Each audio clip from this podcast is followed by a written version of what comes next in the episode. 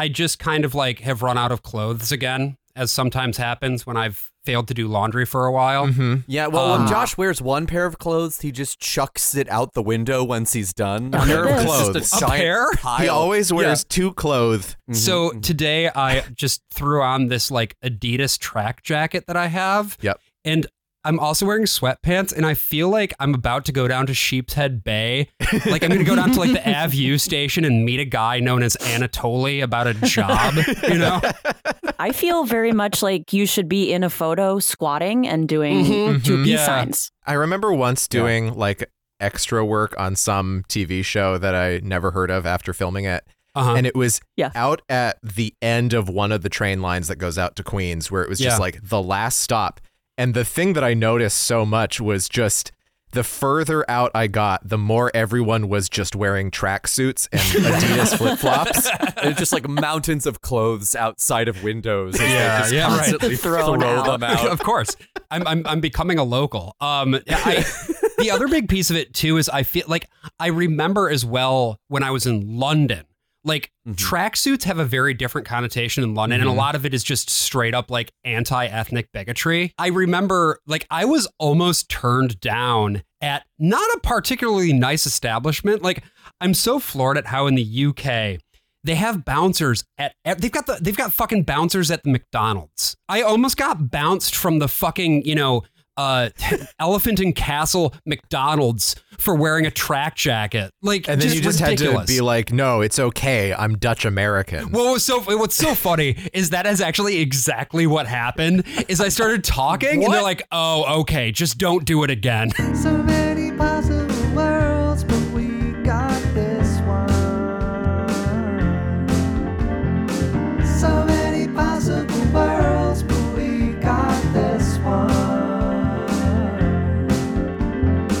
Welcome to the worst of all possible worlds, the first and only tracksuit enthusiast podcast. Yeah, I am the worst of all possible Brian's. I'm Mickey Mouse. What?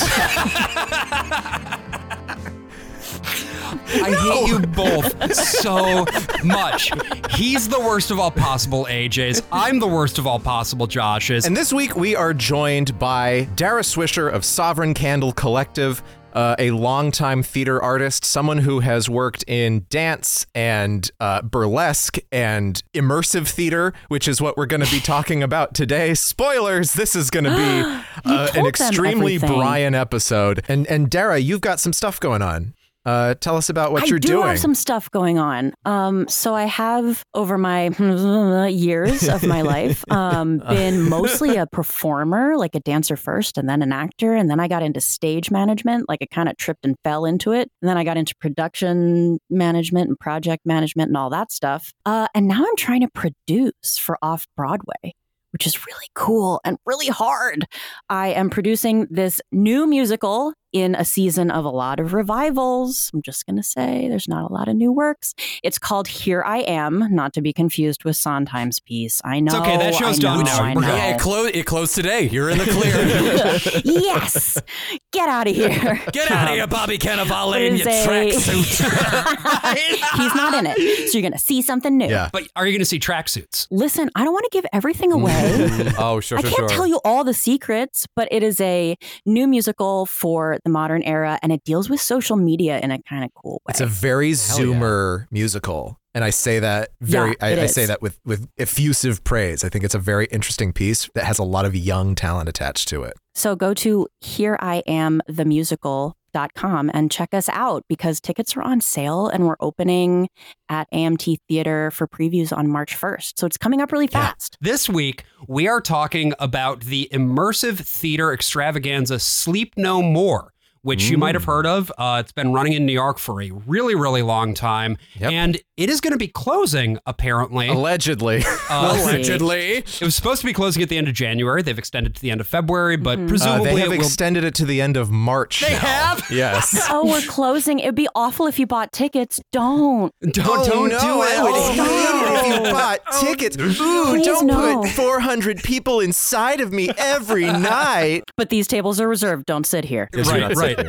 so, you know, uh, we thought it would be closing at the end of January. We'll see if it actually closed or not, but Sleep No More is one of those things that is very foundational to a lot of immersive theater, which means that it's Brian's special interest. And, and also, I think, you know, We've talked a fair bit about Shakespeare on the show, specifically Hamlet. This one has more to do with the so called Scottish play, Macbeth, and we'll be talking a bit about that as well. Josh, you can't say that in a Zencastr. So anyway, Macbeth uh, is a play that we haven't covered, oddly enough, on this show. There are some good recordings of Macbeth out there. There was Oh, a filmed version of the Patrick Stewart production, which I really like. There's the Roman Polanski movie, which is hilariously bad. Featured in many an English literature class. Oh man, it's the one everyone watches in high school if they watch it. There is the Coen brother one singular Coen brother movie, The Tragedy of Macbeth with Denzel Washington. There's also the one that had uh, Marion Cotillard in it a few years ago. So you've got some options here. Uh, so Sleep No More is a is a show that I think actually has ex- escaped sort of beyond the realms of immersive theater. It has like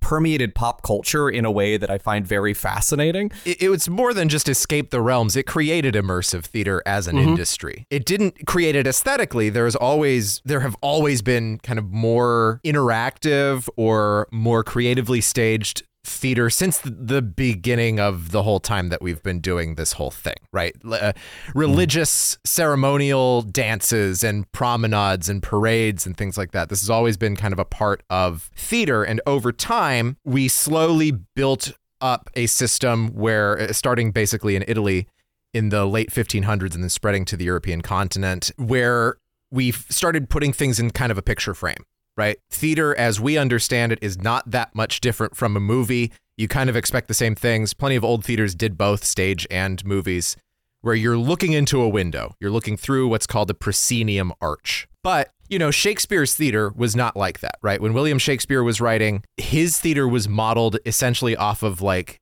the courtyards of inns Mhm. where you were just on a little porch. And when those characters are doing asides to the audience, it's not like talking through the window at the crowd of people. It's like you're literally just talking to the guy that's standing right in front of you watching the play.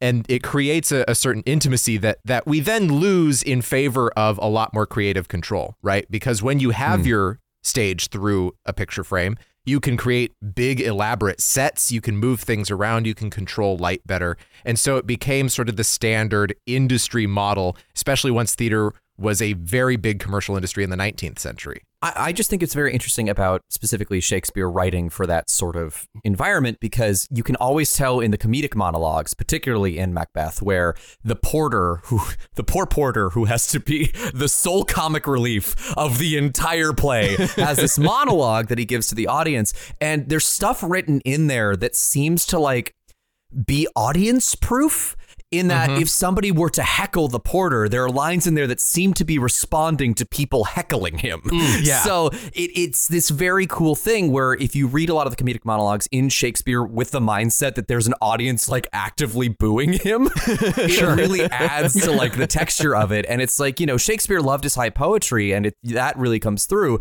but he was also very, very good about anticipating audiences' reactions to his plays. Dara, I'm curious, do you have like a background or experience with like Shakespeare or quote unquote conventional theater? Like, is that at all your jam or not really? I really don't have a big background in in like conventional theater in that way. I definitely come from the side of performance and the stage, but truly in like a concert dance perspective, I have never Shakespeared, as it were. um, although I did audition once, not very well for a Shakespeare production. Um, but no, I don't have a lot of conventional acting or or theater background. Macbeth, for its part, doesn't really get performed too too often because it It's is a very difficult play to stage effectively. uh, to quote to quote Slings and Arrows season two, but it is One director, I think it was the director of the Patrick Stewart production, said, The only curse is the fucking structure.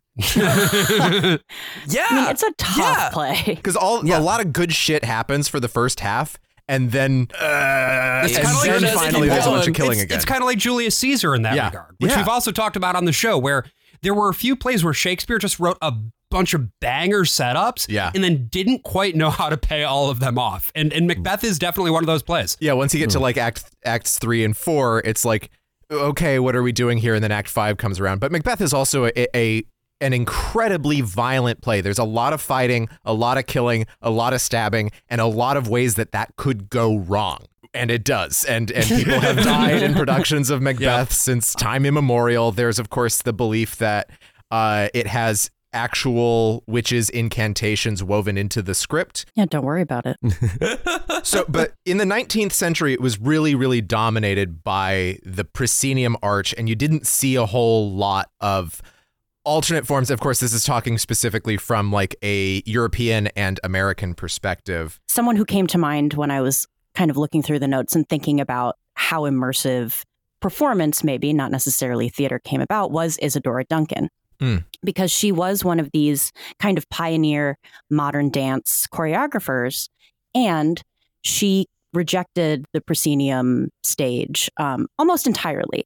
She Okay. would take her dancers out into like botanical gardens to do performances and move through and like the audience could just sit there with their picnic hmm. and watch as it passed by or follow them along which is kind of interesting that's, that's a very Oh. sleep no more thing Hey. or she would literally take her dances to rich people's houses.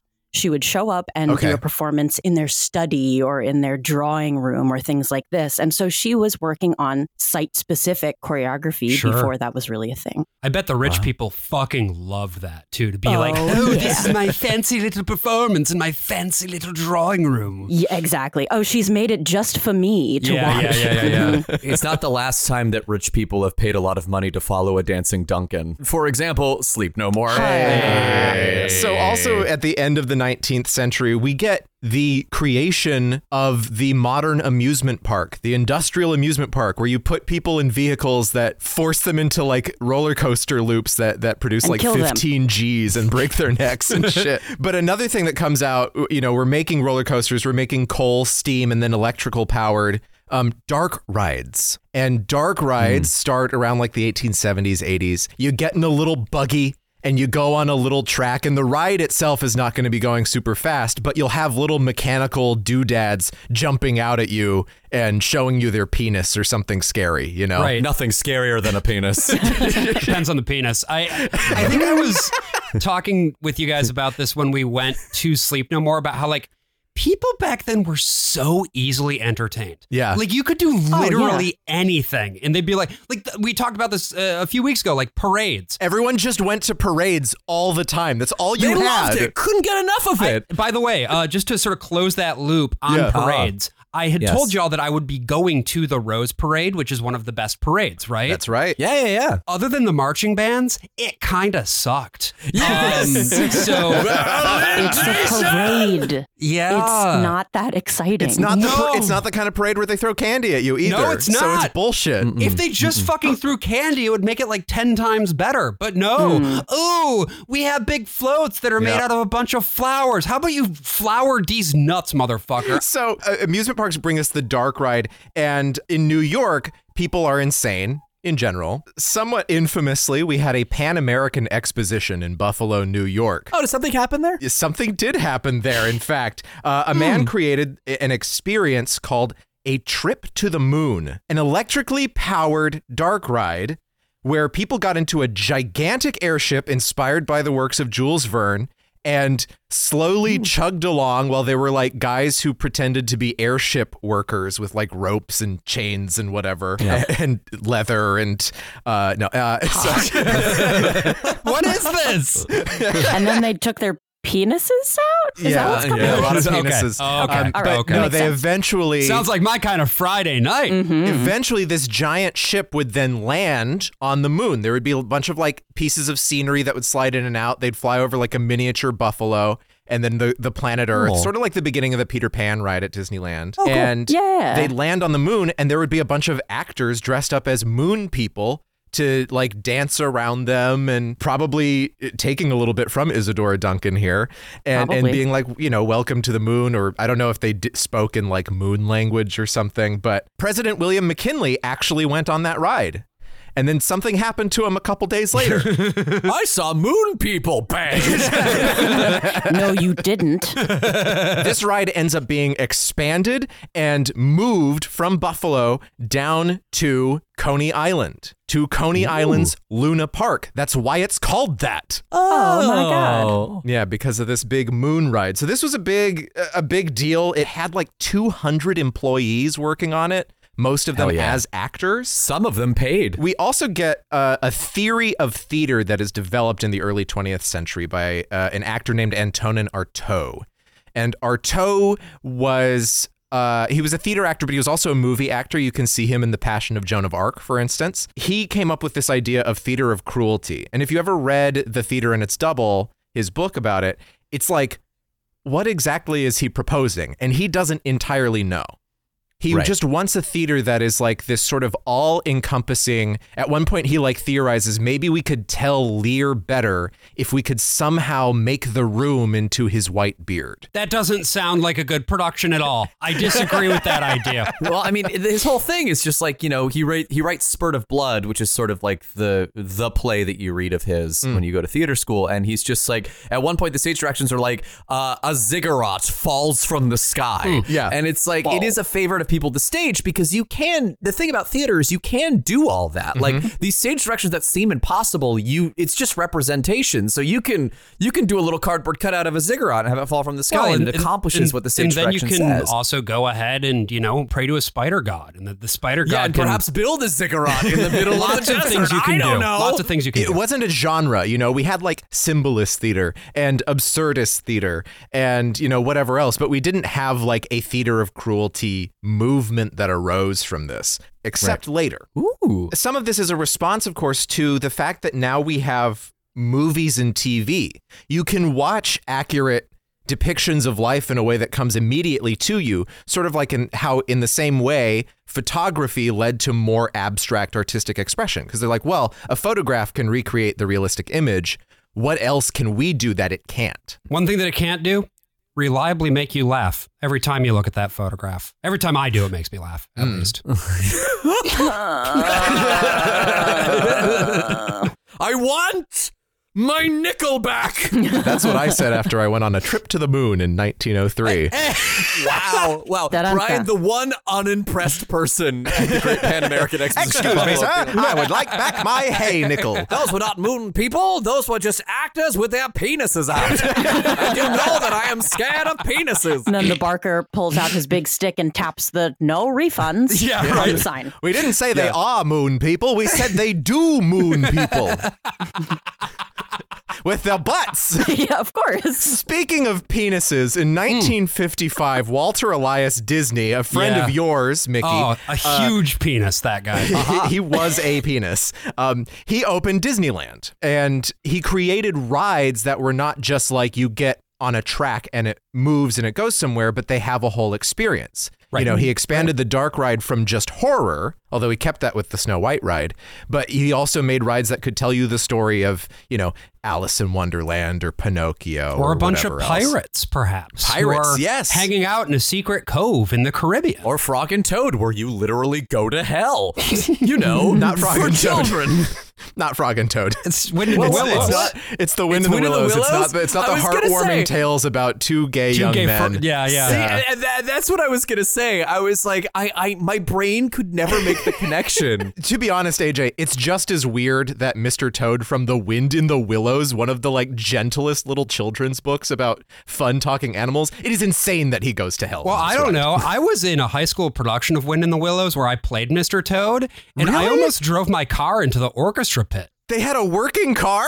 They they, they, they took a golf cart and put panels on it, and Oh like no! I almost died and killed a couple people when Oh, I. Okay. So, nearly drove Mr. Toad's car into the orchestra pit at my high school. so when you did that, did you make this sound? That is exactly the sound that I made. no, actually, I didn't know that I had done it until later on. Classic you. No, I was so oblivious. Everybody was fucking terrified. So I, I just want to bring up Disneyland because it is a game changer in terms of attraction design and in terms of like theming the shit out of stuff, right? To this day, theme parks need to compete with Disneyland by also licensing characters from media properties, right? Right. After after Disneyland comes into place, we also have a rising counterculture in 1950s and 60s that of course Walter Disney is not a part of at all, although sometimes they really like some of the things he puts out, like Fantasia. Oh, sure. John Cage is one of the most famous artists of of these these happenings. And happenings would be like you're not expecting a thing to happen. And it might be in any kind of public place. Some people might be invited or whatever. And the the, hmm. the, the, the definition gets more and more diluted over time. Like a flash mob, perhaps. Exactly like flash mobs. So John Cage's most famous happening is a piece of music he wrote called 4 minutes and 33 seconds where he goes out onto the stage, sits at a piano. You can do other arrangements, you can have a full orchestra and pulls up the little piano door thing and plays absolutely nothing for exactly 4 minutes and 33 seconds. hmm And so the idea of that is that the music is the response to that lack of Right. sound. It's the sound in the space. Because everyone's going to get uncomfortable. They're going to start giggling. They're going to get mad. Who knows? I do think it's very funny that every time John Cage is interviewed about that song, he's just like, nobody understands it. And I'm like, John, I think we get it. It's We about get it, dude. the sound in the space. Like, no, but it's not just about that. It's about the sound in the space. I'm like, that's what That's we what just we said. John, that's what we just said. It's about the sound. He's like, yeah, but it's about the sound in the space, and, and it's just that for mm. like pages and pages and pages, Like a fucking I- Meisner exercise. and then Alvin Lucier takes that conversation and plays it through a tape over and over and over again until you get it to resonant Yeah, tones. yeah, You're wearing a tracksuit. is an experimental composition joke. I got Hey. it. I got Yeah, it. it's You're like sitting it's in a like these room. classic knock knock jokes. You know, knock knock. Who's there? Who's there? It's Philip Glass. Knock knock. Who's there? Who's It's there? Philip Glass. Knock knock. yeah. Two, three, Yeah. four. And then Two, there's three, the, four. the Steve. Two, three, four, five. There's the Steve Reich knock knock joke, which just goes knock knock knock knock knock knock knock Yeah. knock knock knock. Yeah, anyway. um, so so in the '60s we get something called the performing group, which is again one of the most '60s ass sounding things I've ever heard in my fucking life. Yeah. right. Uh-huh. It's like I'm gonna name my band the band or people or Yep. fucking whatever. Hey, hey, take a load off, Brian. Take a load for free. And so, like, the names of like the most avant garde artists in the 60s are indistinguishable from like consulting firms in the 2020s that have like genocide on their hands. Um, My God. the performing group eventually kind of splinters off, and the last remnant of it that's still around is something called the Wooster Group, which still operates in New York. And the performing group was uh, famous for doing happenings. And they did a site specific, using that term again, show called Dionysus in 69, based on the Nice. Bacchae. Uh, Nice. with definitely Nice. the uh, all the connotations that that has, and this was done in like a parking garage. Um, it was filmed. yep. You can actually watch this movie on split screen. We'll have it in the notes. The filming was done by a very young man named Brian De Palma. What the performing group does is is really synthesizing a lot of theater of cruelty. It's a lot of moaning, uh, jock straps, um, touching.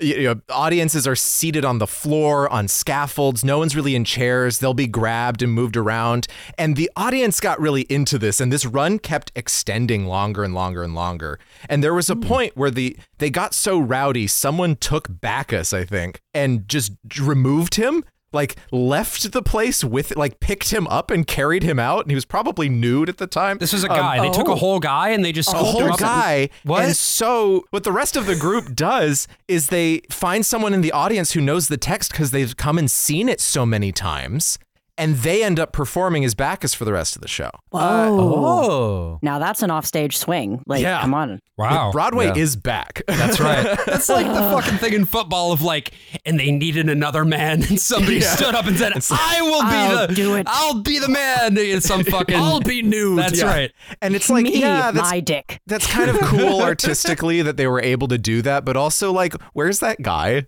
What happened to him? Right? Did they bring like, him back? Did they Yes. did they hurt him? Like, where did he go? Is he okay? this becomes Hmm. kind of a pattern that we're going to see when we talk about Sleep No More in particular. So I'm sure you must know like the Cunningham Cage I do not. collaboration, Merce Cunningham and John Cage. Uh, from the Rent lyric. Oh yeah, right. Cunningham and Cage. like we're famous collaborators. Cage would write some music, Cunningham would choreograph something. They would not put them together until they performed the pieces. Oh, wow. It was all very based on chance. Okay. They would like he was very into that kind of stuff. Mhm. He would set up all these different like movement phrases that the dancers would know and then backstage they would roll dice to decide like what order they would go in. So many Hey there, you are listening to a preview of a premium episode of The Worst of All Possible Worlds. If you'd like to listen to the rest of this, head on over to our Patreon. That's patreon.com slash worst of all. And you can listen to not only the rest of this episode, but our entire backlog of premium episodes, bonus episodes, and if you subscribe at the $10 tier, you will get an extra episode of the podcast every single month. Again, that is patreon.com slash worst of all. Hope to see you there.